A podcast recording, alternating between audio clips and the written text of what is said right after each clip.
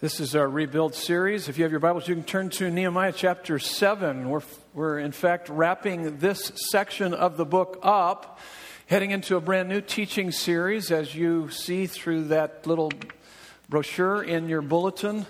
Um, the book of Nehemiah can be divided up into two parts. The first seven chapters deal with the rebuilding of the wall. I'll talk a little bit more about that in just a moment for those of you that haven't been with us to kind of bring you up to speed. And then the second part of the book of Nehemiah, chapters uh, 8 to 13, have to do with revival, reviving. And so uh, at the end of this teaching series that we'll be doing starting Easter, let me kind of walk you through this doubts and answers. There's a lot of people that defect from the faith because they don't have answers to their doubts. They don't work through those doubts appropriately. They defect because they are disillusioned by the pressures of life or they are deceived by the pleasures of life. And so it's really important that not only do you know what you believe, but why you believe what you believe. Otherwise, the, the why uh, will be undermined if you don't, or the what will be undermined if you don't know the why. You don't have a good foundation for your faith. And this will help to build a good, solid foundation for your faith. Uh, here's some of the questions we'll be looking at through this teaching series. Uh, obviously, uh, Sunday morning, Easter Sunday morning, did Jesus rise from the dead? We're going to look at that, that it is not just a historical fact, it's evidential, it's historical, but it can be a daily experience. What does that mean? And then from that point on, we'll look at is the Bible reliable? Is Jesus the only way? Why does God allow suffering? Can a loving God send people to hell? Isn't Christianity a straitjacket? And isn't mm-hmm. Christianity just another religion? And why, what should I do with my doubts? That's where we're headed. And then at the end of that, we will pick up the book of Nehemiah where we leave off today and really look at how God wants to ignite our passion for Him because there's some really phenomenal things that begin to take place from this point on. So, as we wrap up here, book of Nehemiah, chapter 7, let me bring you up to speed if you haven't been with us or you have been sleeping through this series. Here we go. Nehemiah was what? A cupbearer for the king. You see, uh, the nation of Israel had been conquered and scattered throughout the ancient world about 140 years earlier. Many of them drug off as exiles in other countries. And so, Nehemiah, being the cupbearer of the king, he's uh, hears word of there's been several attempts of people returning back to the land of promise but they've been unsuccessful in rebuilding the wall. They've had two rebuilding efforts in the last 90 years, unsuccessful. It breaks his heart over the brokenness of his people. And so he's able to go back, rally the troops, and begin to rebuild the wall. And in fact, as we saw last week, they get it done in 52 days. Pretty phenomenal. Now, in looking at this book as it relates to rebuilding it is a old testament picture of the new testament principle of when we give our lives to jesus he rebuilds our lives. And it is absolutely amazing what god can do with our brokenness when we give him all the pieces but he, he does more than just put all the pieces of our lives back together again. Not only is this a picture, Old Testament picture of the New Testament principle of our the rebuilding process that we're on through the Lord Jesus Christ, but it also speaks of the fullness of life that we have in Him, the return to the land of promise, milk and honey, milk, strength, honey, satisfaction. Yeah, there's not a better life on this planet Earth than the life that comes as a byproduct of, of knowing Jesus, walking with Jesus, enjoying Him. So it gives us that picture also. In fact, as you've heard me say many times before, the privileges we have in the Christian life are so stunning that they surpass all of the accolades, the achievements, the acquisitions this world could ever offer. So it gives us a, a picture of those two principles rebuild and then the fullness of life we have in Jesus Christ. Now, last week we talked about, we're kind of wrapping up this part of it, and I talked about how I want all of us, and as your pastor, I want you to finish strong in your Christian faith. So I've seen so many people defect, fall away, fall by the wayside, not finish strong. My desire for you is to finish strong. We talked about stamina last week. You can download that message and listen to it. And this week we're talking about momentum. These two topics are the different sides of the same coin of finishing strong. And you'll see if you listen to last week's message and then combine it with this week's message, it will really give you the tools to be able to do that. Now, let's talk about momentum. Anybody have you been watching the uh, March Madness? Anybody? Show of hands. Show of hands. March Madness. Okay, there's like three of us in the house. March Madness. How many uh, don't even know what March Madness represents? Show of hands. Okay. Wake up and smell the coffee. Uh, March Madness. How many know what it is but don't really give a rip? Look at you. Well, that pretty much wrecks that illustration. No, I'm going to use it anyway, okay? So March Madness is this where they got where they got all these teams, these college teams, and they they through the month of March they play single elimination all the way to and I, I, apparently I guess Arizona's in the Sweet 16. Woo! Let's all three of us celebrate that. Woo! Okay. So Arizona. Wait, I'm for A, I'm an ASU guy though. Oh. Yeah. Okay. Sorry. Uh, you guys are sitting right in front of somebody that's a real ASU fan there, back there, you uh, Arizona folks there. You better be careful. We're going to start a fight right here in the. Okay, where was I going with that story anyway? Okay, so March Madness. What's interesting, and when you watch basketball, if you're a basketball fan, probably not this year, the Suns were pathetic. But anyway, um, but there's this momentum. And once the team gets that momentum, they want to hang on to the momentum. And how does the opposing team kind of stop that momentum? What do they do? They will take a timeout to try to cool them down. And it's, it's pretty exciting to watch the momentum swing within these team sports. It can be football, it can be basketball, uh, any number of, of, things. And as you watch that, and I'll, I'll never forget this though. Uh, I was watching my son Ryan, he was playing basketball, he was playing for Northwest. And uh, we got a number of uh, students and also teachers that attend here from Northwest. And uh, he was attending there, and we were playing one of their rivals, I guess, Phoenix Christian. And they were just really working Phoenix Christian over. I was up on the, up in the stands, and it was a Phoenix Christian, and I was just like, yeah, that's awesome. And uh, and so all of a sudden, as they're really giving Phoenix Christian a spanking, I saw the coach call a timeout, and he gathered the guys. And then what? What is going on here? And all of a sudden, I realized they were they were what? You don't do that. That's crazy. They were sitting on their lead. It was almost like a globetrotter kind of a thing. He says, Oh, just pass the ball around. Let's just kill time. That's dumb. And that team, Phoenix Christian, came all the way back and almost beat them. They were scrambling with their lives hanging in the balance. Oh, trying to, well, it wasn't that much, but, uh, but they were, uh, they just barely beat them. Because they did what? Because they, they had a good lead, they had the momentum, they gave it up because they tried to sit on their lead. Here's my point. You got to get this as it relates to the Christian life.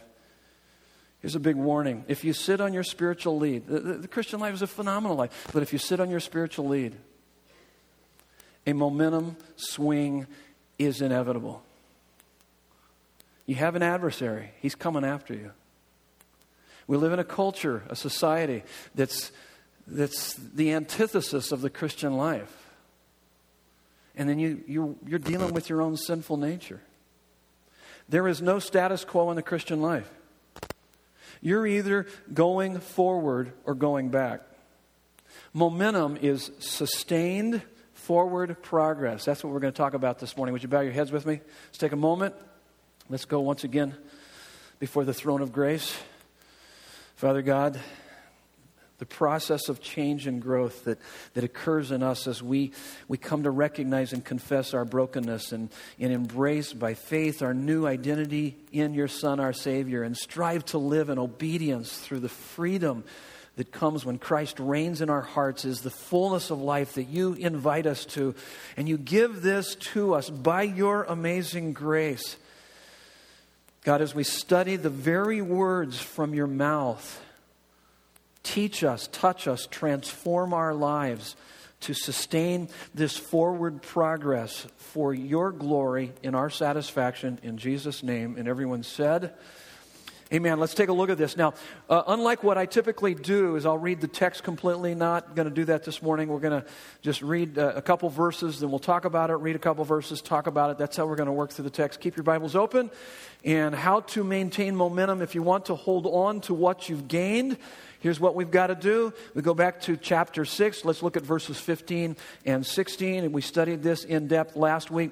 It says So the wall was finished on the 25th day of the month Elul in 52 days. Now you'll notice not much fanfare, no marching bands, no fireworks, no balloons released. We talked about that last week, and then verse 16. And when our enemies heard of it, all the nations around us were afraid and fell greatly in their own esteem, for they perceived that this work had been accomplished with the help of our God. Now, here's, here's what I think that we can understand from this. And here's the first point.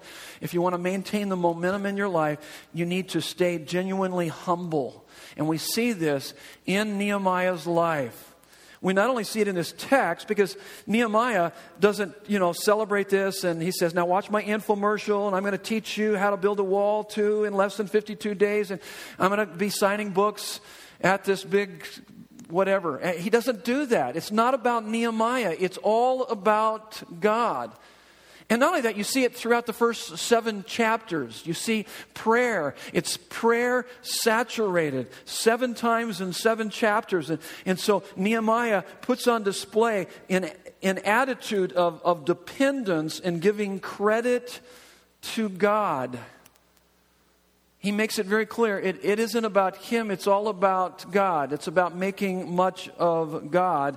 And so he's teaching us here how to stay genuinely humble. Now, it tells us in James 4 6, just to show you how important this is, it says, God opposes the proud, but gives grace to the humble. So to me, that sounds, that's a, that's a pretty, that's a rough verse. I mean, what that's saying is that if you want God to be against you, all you need to do is be proud. And, and by the way, that's all of us. We come into this world pretty proud. That's our sinful nature. That's the essence of, of our sinful nature is just be proud. If you want God to oppose you, be proud. But if you want the grace of God, be humble. The grace of God could be defined as God's empowering presence in our life, enabling us to be what He wants us to be, to do what He wants us to do. If you want the presence of God, if you want the approval of God, it comes to people who are humble. But if you want God to oppose you, be proud. So, what does it mean to be proud? Well, it means to be self centered, it means to be self absorbed. Pride is, is self absorption. By the way, this is what's interesting is that, and this is why, one of the many reasons why I'm a Christian, and we'll get into a lot of these things over the next eight weeks as we go through this new teaching series. And really, as we look at the foundation of our faith, this is what's so so wild about the Christian faith. It's, it's so different from every other religion. A lot of people will say, well, it's just like every other religion. No, it isn't. See, every other religion will say this the good are in, the bad are out. If you meet our standard, you're in, you're one of us. If you can't, you're out. And they all have standards. But doesn't Christianity have a standard? Yeah, yeah, it's right here. God opposes the proud, He gives grace to the humble. That's a standard. That, that's a standard. See, all you need is need if you want to come to Christ and experience His grace. But many of us don't even have that because we're too proud, we're too self absorbed. We think we can do it on our own. See, see uh, the Bible says, God says, Christianity says, the humble are in, the proud are out. You see the difference? Major difference. And so, so pride means to be self self absorbed, and that's that's pretty easy to do in our society because we're pretty self absorbed society, especially Americans. We make it all about us. It's all about us. And self absorption can be seen actually not only just in success, but also in, in suffering. It can be seen in success and suffering, both in, in, in boasting. Success, what do we do? We, we boast, you know, in the sense that, hey, I deserve admiration because of what I've accomplished. Look at me. Look how great I am. Woo-hoo. Well, I, and if you've ever been around someone uh, that that's all they want to do is talk about me, let's talk about me. That's my favorite topic. And if you've been around people like that, you can't even get a word in edgewise because immediately they'll turn and, be self referencing right back to themselves. It's, it's really kind of crazy, but, but I am too, and you are too, and we all tend to do that. We tend to make it about ourselves, and, and, we, and we boast about what we've done and what we've accomplished, and that's very much what the Bible says. That's, that's self absorption, but it can also be seen in our self pity and suffering. Hey, I deserve admiration because of what I've suffered. Self pity. That's self absorption, too. So it's about being self absorbed, whether it be boasting about what you've accomplished or boasting about what you've suffered. It's all about you. In fact, let me give you the next fill in the blank. C.S. Lewis gives us this statement so staying genuinely humbled, humbled, it is not thinking less of myself, it is thinking of myself less. So it's not like it's a low view of yourself, you just don't think of yourself. C.S. Lewis also said, and he defined pride as the unsmiling concentration on self, which is the mark of hell. So, how do you. How do you become humble? Well, you can't find it by direct pursuit. In fact, what's interesting about it, it's kind of crazy because if you think you're humble and you tell everybody you're humble, well, you're not. Okay? But it usually begins to take place in your life when you begin to recognize your pride. And the more you begin to recognize that, man, I am a very proud person, then you're beginning on the road to humility. But the minute that you say, well, now I'm humble, no, you're not. You just slid back. And so it can't be found by direct pursuit, but it comes as a byproduct, as next uh, fill in the blank on your notes. It is a byproduct of being entranced with the greatness and the goodness of God is being entranced with the greatness and goodness of God because you, you get a glimpse of His beauty and His glory, and wow, you can't think of a more boring topic than you. You want to talk about Him, you want to think about Him, you want to make much of Him.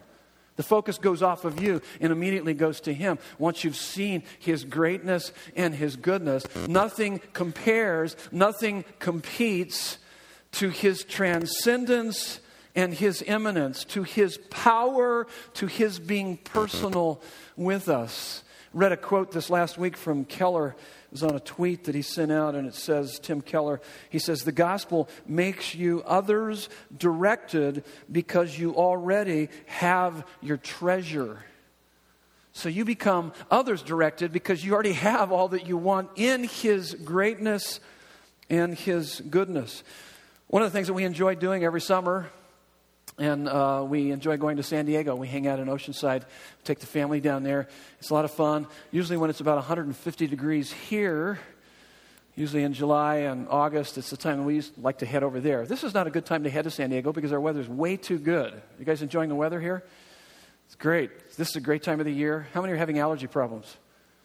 Oh, all of you. So I'm kind of medicated this morning, so you know, no telling what I'm going to say. And so I've got that uh, allergy medication going. It's kind of kind of sedating me, but boy, it kept my nose running from running like a faucet. But it's just it's crazy, and I don't know why I even went that direction with what I was saying. But uh, just hang in there with me. I think it's the medication working this morning. I just followed another rabbit there, and uh, so we go to San Diego, and one of the things that we enjoy doing in San Diego. Well, that was really a crazy rabbit there, wasn't it? Is that we, uh, with our kids and then our grandkids now, is that I enjoy watching our kids with our grandkids on the beach. And those grandkids have never seen the ocean before. And so when those kids go out there, they're, they're almost kind of mesmerized. They want to run out there. But what will happen with little, little midget demons if they run out there? That, that water will grab a hold of them and knock them down and then drag them back out. It's, it's pretty frightening. So being a ex firefighter, I'm like paranoid. Oh, where's the kids? Where's the kids? Keep your eyes on them. I'm watching. Okay, oh, oh, oh, come on, everybody, help us out. But it's really interesting. There's, there have been a few times when their daddies will take their. Uh, I've got six grandsons, so they'll take the older boys out there, and, and, and the older boys think they're, they're, they want to be independent. It's like, leave me alone. Leave me alone. I want to go out there and play. And we know that you leave them alone, they're going to get drugged down and drug out into the ocean. But dad stays by, and sure enough, that wave comes up, knocks the little guy down. He's like, and what does dad do? Dad swoops him up, man. Boom. Swoops him right up into his arms. And what does that little boy do? Does he brag? No, he clings. He clings. And it's, it's really an interesting picture, and it's an interesting picture for me of what happens when we encounter Jesus and we begin to see his greatness and goodness. And, and in light of our our dire condition apart from Him. And, and in fact, when a helpless child is being swept off of his feet by the undercurrent on the beach, and his father sweeps him up just in time, he doesn't boast, he hugs, he clings. Why does he do that? Because he knows that his daddy is big enough, that speaks of his greatness, he's big enough to save me, but he also knows that his daddy loves him enough, that's his goodness, to want to save him. So, so how do you become humble? It's not by direct pursuit, but man, when you are when you're entranced with the, with the greatness of God, God, you're big enough. You're big enough to save me. You're big enough to take care of all my issues. I don't know why I was freaking out over this, but God, I just need to come back to you. I know that you're, you're there to swoop me back up. When the waves of life pound against me and want to drag me off, God, you're there. You're there to pick me back up and hold me close. And I'm, I'm not going to boast about me. I'm going to boast about Him and I'm going to cling to Him because He's strong enough and He's loving enough to do that for me. See, and that's a picture of humility. When you begin to understand your dire condition apart from Jesus, plus the magnitude of His provision and how He sweeps us up in His arms of love and holds us close, well, that eliminates the pride, the self absorption. Your life becomes about His greatness and goodness and making, making much of Him. Here's the next one. Let's read verses uh, 1 and 2 of chapter 7. So the first one is how to maintain momentum, stay genuinely humble. And then chapter 7, verses 1 and 2. Now, when the wall had been built, and I had set up the doors and the gatekeepers. So, okay, we got gatekeepers. These are uh, leaders of the neighborhoods so you got gatekeepers. Oh, and then they got singers. Singers? Who said we had to have singers? What's that about? They're to they're to assemble. There's to be a gathering. They're to have church. That's what they're to do. We got the walls built. We're going to get together. We're going to gather regularly. We're going to have singers. They're going to lead us in worship. So we can make much of God. Oh, and then the Levites, those are the pastors had been appointed, I gave my brother Hanani and Hananiah, the governor of the castle, charge over Jerusalem. Check this out. Here's his characteristics, and this really represents all the characteristics of these leaders and, and should represent the characteristics of the people too. For he was more faithful and God fearing man than many. So this guy brings us to the next point, and this, this really goes along with humility. If you're a God fear, if you fear God, fearing God is the beginning of what? It's wisdom. You're not even on the board. You're not even at first base if you don't have the fear of the Lord as the beginning of wisdom. You're beginning to see life more from a, an eternal and a, and a God perspective. And, and, this is what the fear of God is. The fear of God is a, is a joyful awe and wonder of the, of the beauty and the glory, of the greatness and the goodness of God that ruins you for anything else. These were God fears, people that had a fear of God, a sense of awe and wonder, a joyful awe and wonder of God. And so that brings us to the next point in, in what we need more than anything. They're going to be doing church, they're going to be gathering regularly. We need to surround ourselves with people who stir up our appetite for God. They're going to be gathering, they're going to be encouraging one another, they're going to be making much of God. So we need to surround ourselves with people who stir up our appetite for God. Hebrews 10 24 through 25, it says, Let us consider how to stir one another to love and good works. So when you came into church today, based on what this says, it says that this is what you should have been going through your head. It's not about you. It's that you are captivated by the greatness and goodness of God. And so you want to begin to, how can I stir up an appetite for the folks that are in my life that are sitting around me? The people that I go out uh, with lunch after service. How can I stir up? Consider how we may stir one another up to love and good deeds. And it says, not neglecting to meet together.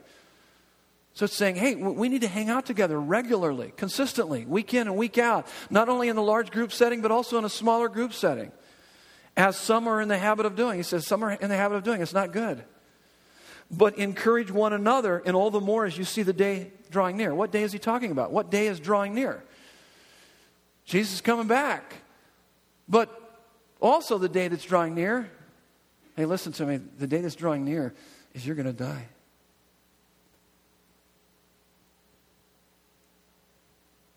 At the end of the day, go to the calendar, just mark that off. You can never repeat that day again. It's over. That's one less day.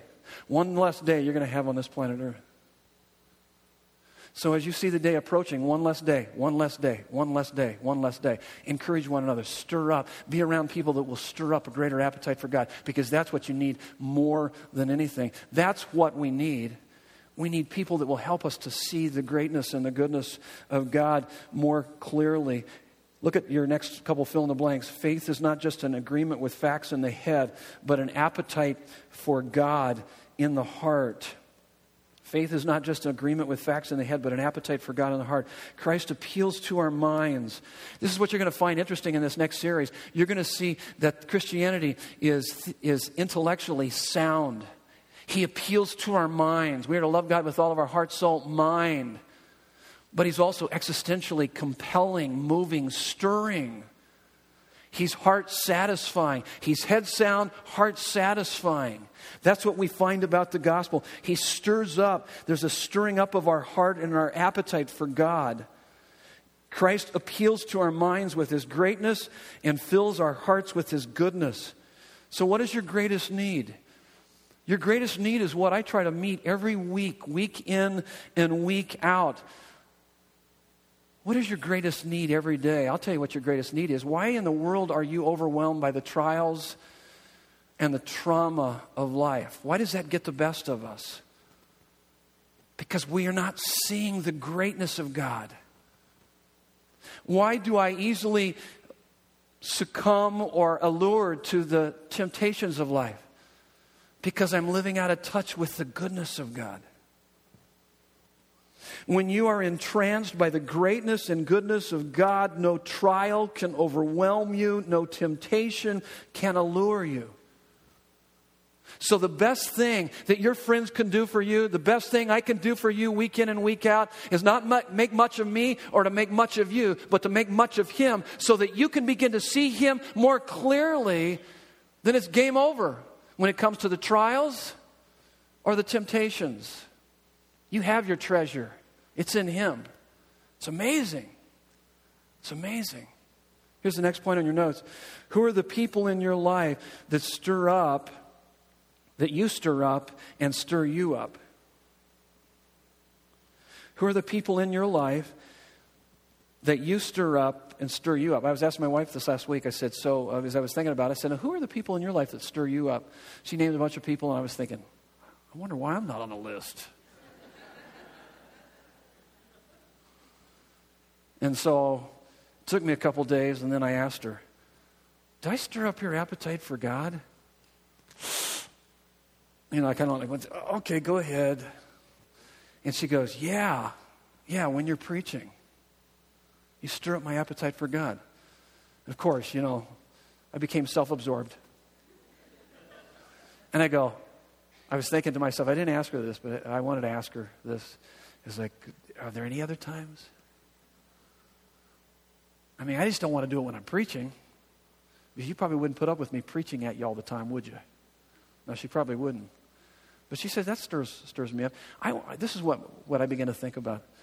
I said, I thought about my wife. I love her dearly. Man, I, will tell you what, I, I'm, I'm, married way over my head. You guys know that, okay? And, uh, man, I want, I want so badly to stir up her appetite for God. And I probably do a better job stirring your appetites more than hers. And so that, that, shame on me. And I need to, not shame on me. I mean, I just, I just need to look at that because Jesus Christ died on the cross for all my guilt and shame. It just, a, just gives me a chance to look at my own life to make sure that I'm covering the, the home front. That's really important for me. That's important for you too. I shouldn't be being out trying to save the world and lose my own wife and family. That's, don't do that. My first ministry is to my wife and to my family, to my kids.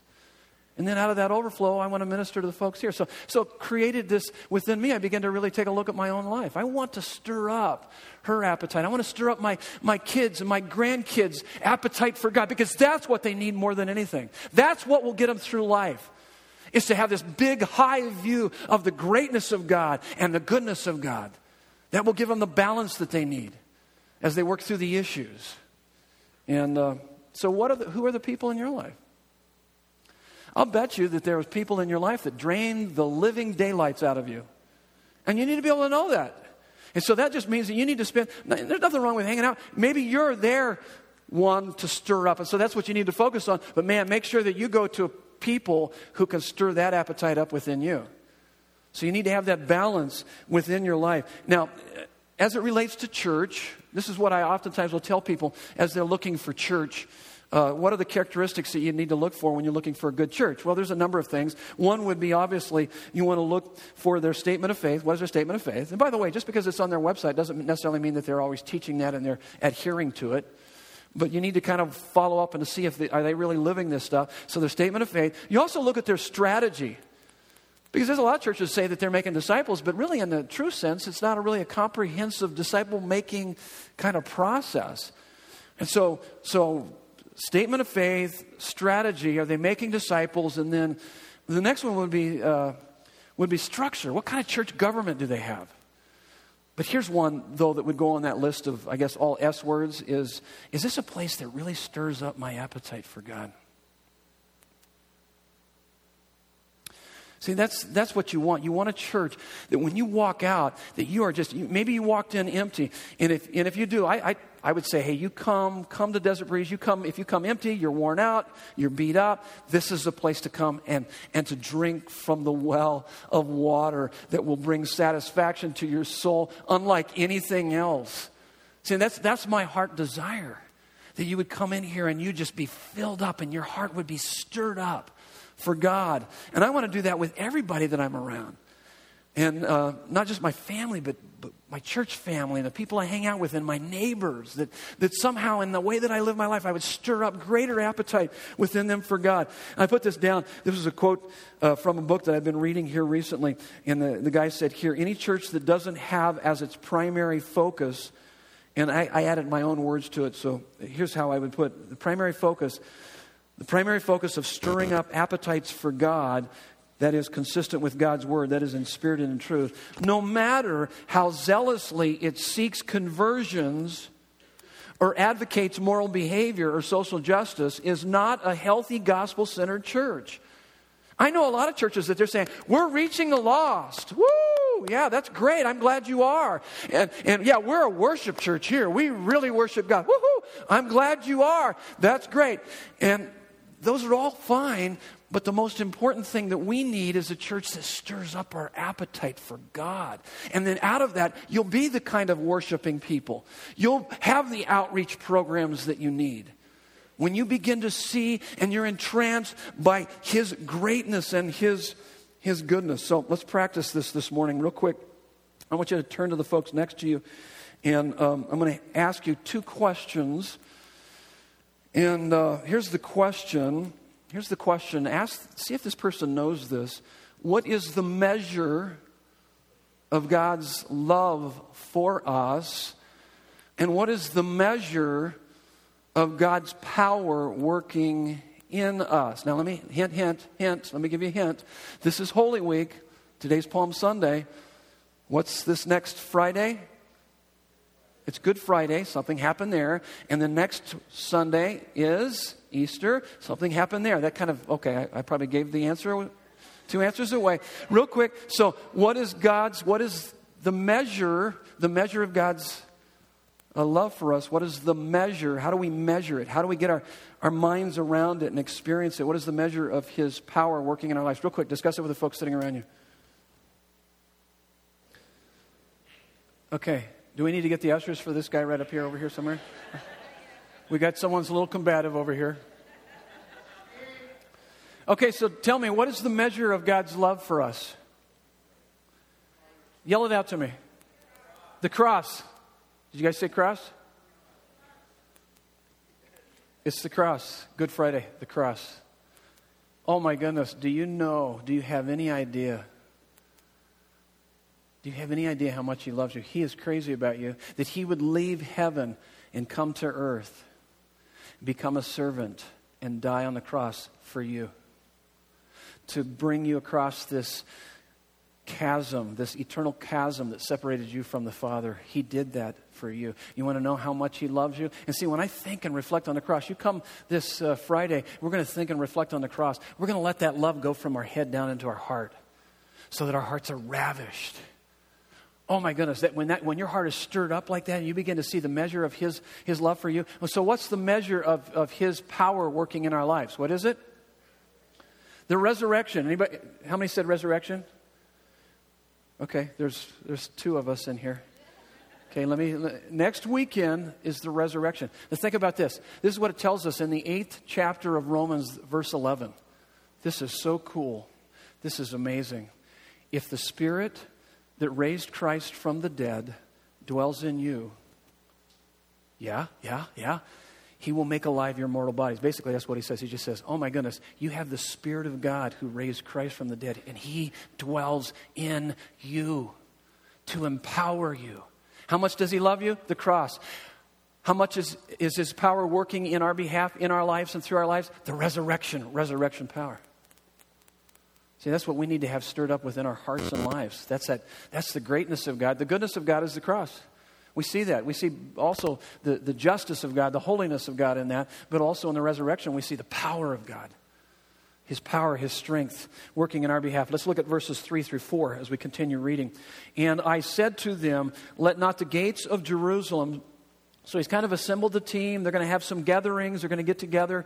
And now he's going to really secure the gates and secure the walls. And I said to them, Let not the gates of Jerusalem be opened until the sun is hot. So let's not open these gates up too early. We still have enemies out there. That's what he's saying here. And while they are still standing guard, let them shut and bar the doors appoint guards from among the inhabitants of Jerusalem, some at their guard post and some in front of their own homes. The city was wide and large, but the people within it were few, and no houses had been rebuilt. Here's your next uh, point on your notes be on your guard against potential problems. So, if we are going to maintain momentum, we're going to have that kick at the end of the race, we're going to go strong for Jesus we need to stay genuinely humble, surround ourselves with people who stir up our appetite for God, and then we need to be on our guard against potential problem. What do we need to guard? So, this is a picture of what, as individuals, as Christians, what do we need to guard about our lives? What does the Bible say that we need to guard? What is it? Our hearts. Above all else, guard your heart, for it is the wellspring of life. It is the direction in which you will go. I've got that on your notes there. It's Proverbs 4:23. The Bible uses the word heart some 900 times. And, uh, and so it's pretty important. And it talks about, when, you, when it uses the word heart, it's talking about our, our mind, our emotions, and our will. But it's actually talking about something that goes even deeper than that, and that's the things that we treasure, the things that are most important to us. In fact, um, take a look at your next fill in the blank. So we're going to, oh, let me, before you do that, let me see. Did you already put that up there? No, not yet. So here's, here's the deal. So when we guard our hearts, what are we guarding our hearts against? We're guarding our hearts against our affections being drawn away to something in creation more than the Creator. The root of all of our sins is having greater affection for something in this world as opposed to the creator of this world. If you were to look deep into the sins that we commit, it's because of it's, that's idolatry. You shall have no other gods before me, the first of the top ten. When we violate that one, we violate that one to the, anytime you violated 2 through 10, it's because you have first and foremost violated the very first one, because you have another God before you. There's something that you, you're more excited about that dominates your thoughts, stirs your deepest emotions, and moves you to action. In fact, that's your fill in the blanks. That's the next one. So, how do I identify my idols? What dominates my thoughts, stirs my deepest feelings, and moves my actions? Why do I do what I do? Is it about you or is it about God? That's how you identify your idols. Now, quick story here. Two guys lose, lose their jobs due to an unfair action by their boss. One guy gets over it. He goes and finds another job, does well, he's successful. The other guy is angry, he becomes bitter, he is cynical, and then his whole future career path is greatly affected. Why? Because what his boss did and said to him carries more glory and weight than what Christ says and has done for us on the cross. That's idolatry. So if I follow the trail of my inordinate emotions, that tells me a lot about my idolatry. See, idols, idols can be, they can be the pursuit of bad things, but they can also be the pursuit of good things that have become God things in our lives. Uh, families are good things, but never to be a God thing. Or career, good, not to be a God thing. Or keeping yourself physically fit, that's good, not to be a God thing. But see, how do we know that they become God things? Because when those things that we, that we put so much of our heart into, they dominate our thoughts, they stir our deepest emotions, and they move us to action. It's, it's kind of our whole life is kind of directed towards those things. And it could be multiple things in our lives, not just one or two things. It could be many things in our lives. But you really don't know that you have an idol until that idol is being threatened, blocked, or lost. And then there goes your emotional state off the meter. So if you follow your emotions, why am I so angry? Why am I so anxious? Why am I so depressed? It's because you have given your heart to something that's temporal and it's being threatened, blocked, or lost. So you just you follow that.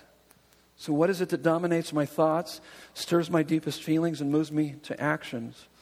So, how do I overcome that? Here's the next question Is Jesus becoming my treasure worth giving up everything for?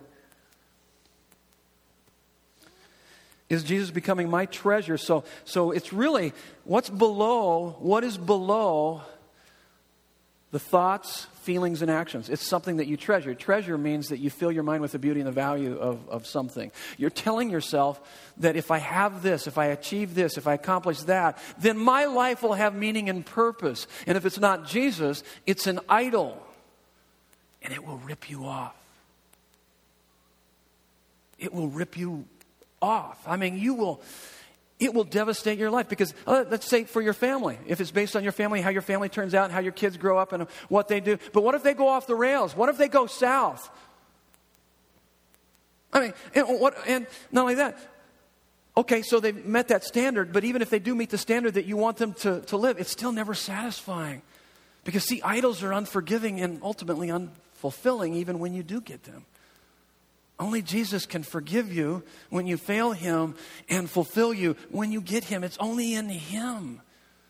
So He's the treasure of our lives. When you make Him the treasure, and when you recognize that your heart is being chased and following after these things, it's during those moments you have to say, hey, wait, wait, wait, wait, wait, that, that's not my life. Jesus, you're my life. I'm getting a little excited right now. I, I think they're going to have some layoffs at work, and I'm really anxious, and I'm not, I'm not, wow, I'm not getting much sleep, and I'm, what, what, what, what's going on there? You put too much trust in your job, your trust needs to go in your treasure, Jesus. He needs to be the one that you treasure. So you need to spend a considerable amount of time just filling your mind with the beauty and the value of who Jesus is. You need to have, be entranced with the greatness and the goodness of God. That's, that's your answer. So it's in that. And so affections for idols are overcome by greater and more enchanting affections for the Lord Jesus Christ. The more you are mesmerized and marvel in the gospel of Jesus Christ, the more sin looks cheap, shoddy, and unattractive. So let's take us to the next one, verse 5, back to our text. And so, so far, we're kind of building this case how to maintain momentum, stay genuinely humble, surround yourself with people, stir up your appetite for God, be on your guard against potential problems. Potential problems that your heart would chase after, you know, and you'd fall in love with something other than Jesus. That's, that's what you need to guard against. And so here's the next one, verse 5.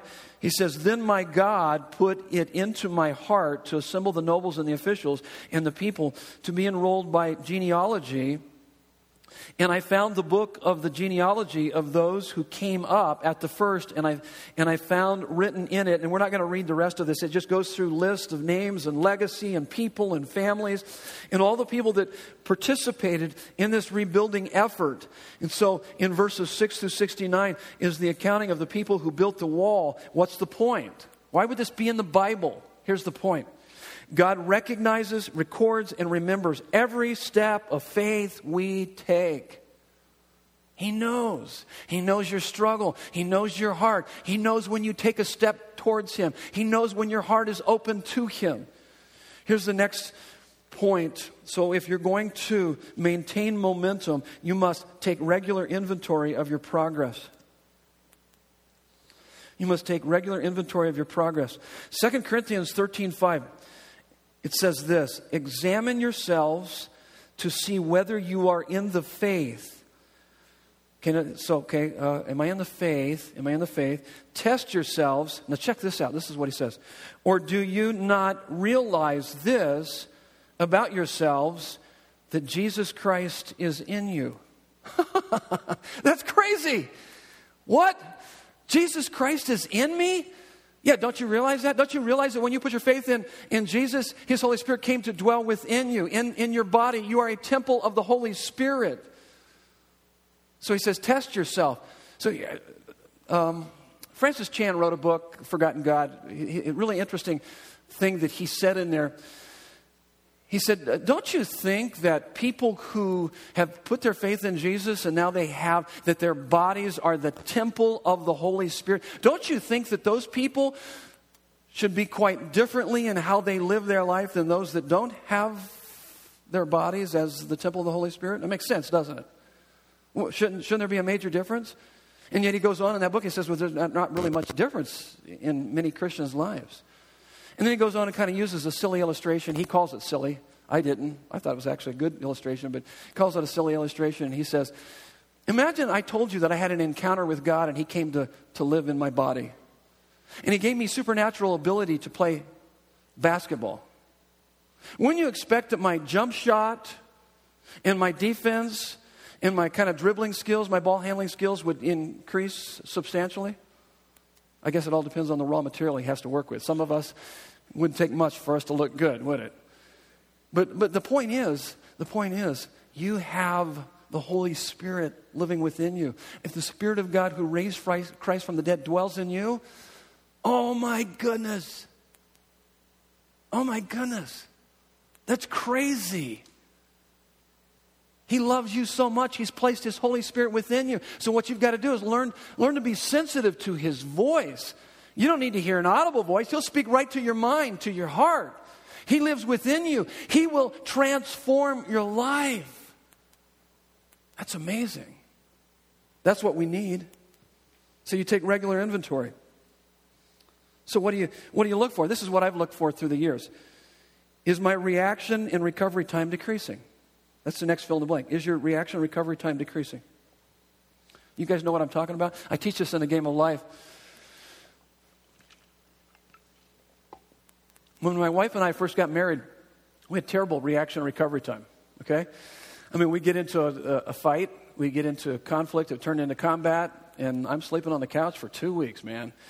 I mean, that's what it, that's what it seemed like. And it was just, it was bad. It took us, it would take us a couple of weeks to get over those things. And so what we found out is that in time, because we begin to realize the measure of God's love, the cross, the measure of God's power, resurrection power, working within us.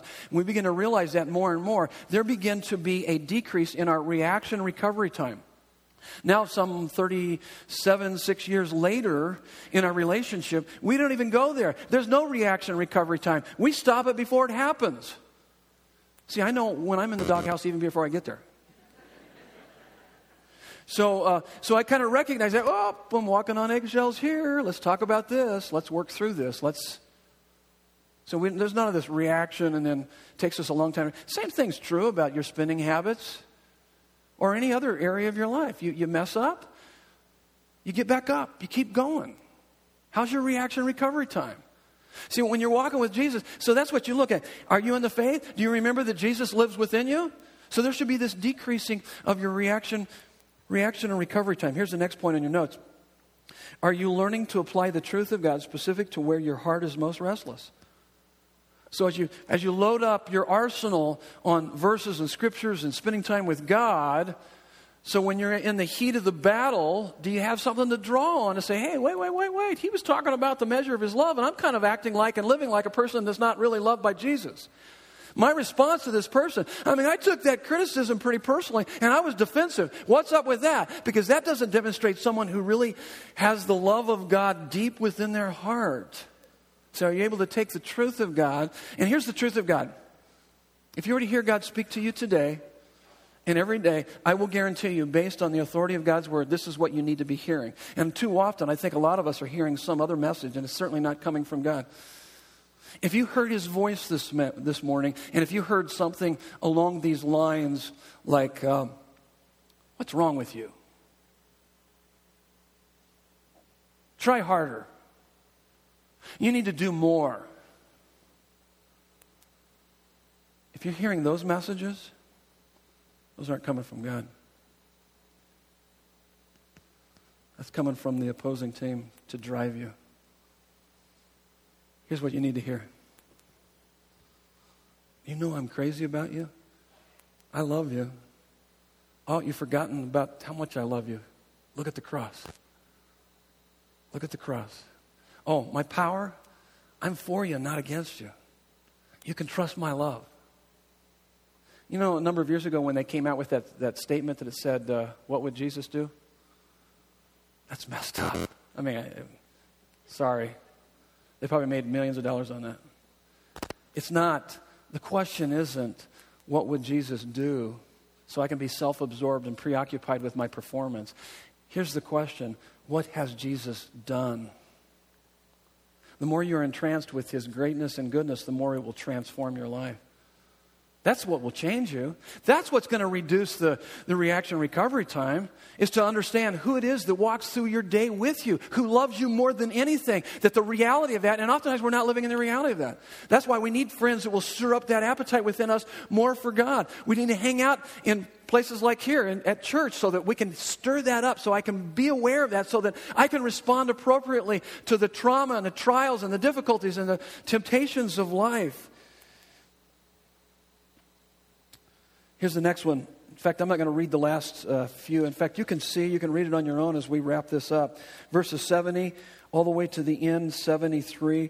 Now, some of the heads of the fathers' houses gave to the work. And what you're going to see here is the heads of the fathers, the heads of the families, the fathers, you got the leaders, and then you got the people. In fact, here's kind of the sequence. Notice the order of giving leaders, heads of families, uh, set the example, and then the rest of the people follow. Here's the fifth one. Fifth point, we wrap it up right here. Continue to make spiritual investments. That's what they're doing. They've all made spiritual investments. When you come here regularly, you're making a spiritual investment. When you read your Bible, you're making a spiritual investment. When you pray, you're making a spiritual investment. When you give faithfully, you're making a spiritual investment so that we can have an environment here that stirs up people's appetite for God, that people can come in here and be redeemed and rebuilt in the name of the Lord Jesus Christ. And not only are you building into other people's lives, you're building into your own life.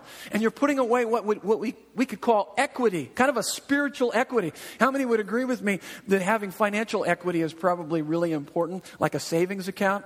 Savings account's pretty important because one of these days your car's going to break down, you know, your refrigerator's going to go out. There's going to be a number of things going to happen, and then you're going to have something to draw upon.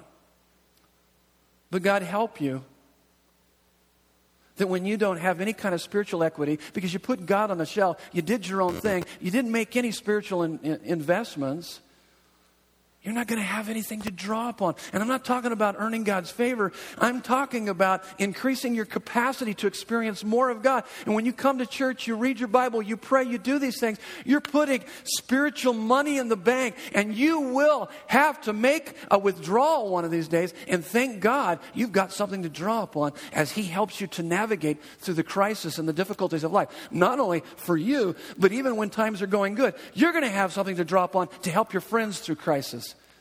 You're going to have the resources to help them to see Jesus more clearly. And so that's how we, we finish strong. I gave you some verses there Galatians 6, 7 through 10. It just talks about don't be deceived, God cannot be mocked. You can't break God's laws, you can break yourself against his laws. And it's not it's not am I sowing, but what am I sowing? Every day I am sowing. So spiritual equity can make or break you in crisis. That's your next fill in the blank.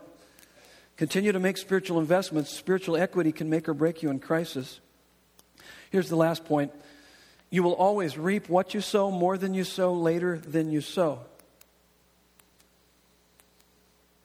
And so when you read your Bible, you pray, you attend church, get involved in a small group, give of your time, your talents, your treasure, you're sowing spiritual seeds for the reaping and the redeeming of the rebuilding of people's lives for all eternity.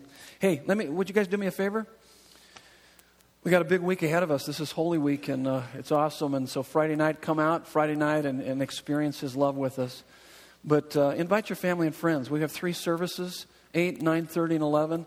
Invite them. I'll bet you that some of your friends that are running from God, it's because they're running from this wrong concept of God. Most people that are running from God, they don't even really even understand what they're running from, and oftentimes it's the wrong concept of God. And we're going to try to help clear up some of those doubts and those things that confuse people. Maybe you have some friends that have defected from the faith. And maybe it's because of some of these questions. We're going to deal with these head on. Uh, in the coming weeks. I'm excited about this new series, and so make sure you bring your family and friends. Would you stand with me for closing prayer? We wrap up Nehemiah today, head into this new teaching series next week. We'll return to Nehemiah in June. Let me pray. God, we uh, are excited that today is Palm Sunday, and as we head into this, this very holy week, as we, we, we think and reflect, I pray that everyone here that are part of Desert Breeze, that attended our services this morning, that we would begin to understand more clearly the measure of your love is the cross, and the measure of your power working in and through our lives is the resurrection. And God, put someone on our heart that you would have us invite to the services next weekend. God, may we live for your glory. May we finish strong in our lives. May we stay genuinely humble, surround ourselves with people that stir up our appetite for you. God, help us to guard against those potential problems of having our hearts being drawn to anything other than you, Lord Jesus. May we take regular inventory of our progress, and may we continue to make spiritual investments for your glory and our satisfaction. In Jesus' name. And everyone said, Amen. God bless you.